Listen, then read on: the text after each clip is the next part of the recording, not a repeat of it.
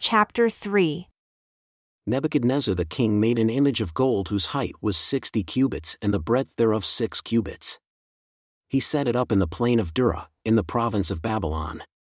Then Nebuchadnezzar the king sent to gather together the princes, the governors, and the captains, the judges, the treasurers, the counselors, the sheriffs, and all the rulers of the provinces, to come to the dedication of the image which Nebuchadnezzar the king had set up. Then the princes, the governors, and captains, the judges, the treasurers, the counselors, the sheriffs, and all the rulers of the provinces were gathered together unto the dedication of the image that Nebuchadnezzar the king had set up, and they stood before the image that Nebuchadnezzar had set up. Then a herald cried aloud, To you it is commanded, O people, nations, and languages, that when you hear the sound of the horn, flute, harp, lyre, psaltery, dulcimer, and all kinds of music, you fall down and worship the golden image that Nebuchadnezzar the king has set up. And whoever falls not down and worships shall the same hour be cast into the midst of a burning fiery furnace. Therefore, at that time, when all the people heard the sound of the horn, flute, harp, lyre, psaltery, and all kinds of music, all the people, the nations, and the languages fell down and worshipped the golden image that Nebuchadnezzar the king had set up. Wherefore, at that time, certain Chaldeans came near and accused the Jews. They spoke and said to the king Nebuchadnezzar, O king, live forever. You, O king, have made a decree that every man that shall hear the sound of the horn, flute, harp, lyre, psaltery, and dulcimer, and all kinds of music, shall fall down and worship the golden image, and whoever falls not down and worships, that he should be cast into the midst of a burning fiery furnace there are certain Jews whom you have set over the affairs of the province of Babylon, Shadrach, Meshach, and Abednego. These men, O king, have not regarded you, they serve not your gods, nor worship the golden image which you have set up. Then Nebuchadnezzar in his rage and fury commanded to bring Shadrach, Meshach, and Abednego. Then they brought these men before the king.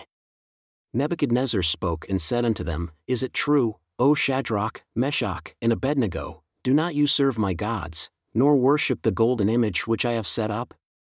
Now, if you are ready, that when you hear the sound of the horn, flute, harp, lyre, psaltery, and dulcimer, and all kinds of music, you fall down and worship the image which I have made, well. But if you worship not, you shall be cast the same hour into the midst of a burning fiery furnace. And who is that God that shall deliver you out of my hands? Shadrach, Meshach, and Abednego answered and said to the king, O Nebuchadnezzar, we are not anxious to answer you in this matter. If it be so, our God whom we serve is able to deliver us from the burning fiery furnace, and he will deliver us out of your hand, O king. But if not, be it known unto you, O king, that we will not serve your gods, nor worship the golden image which you have set up. Then was Nebuchadnezzar full of fury, and the form of his visage was changed against Shadrach, Meshach, and Abednego. Therefore he spoke, and commanded that they should heat the furnace seven times more than it was accustomed to be heated.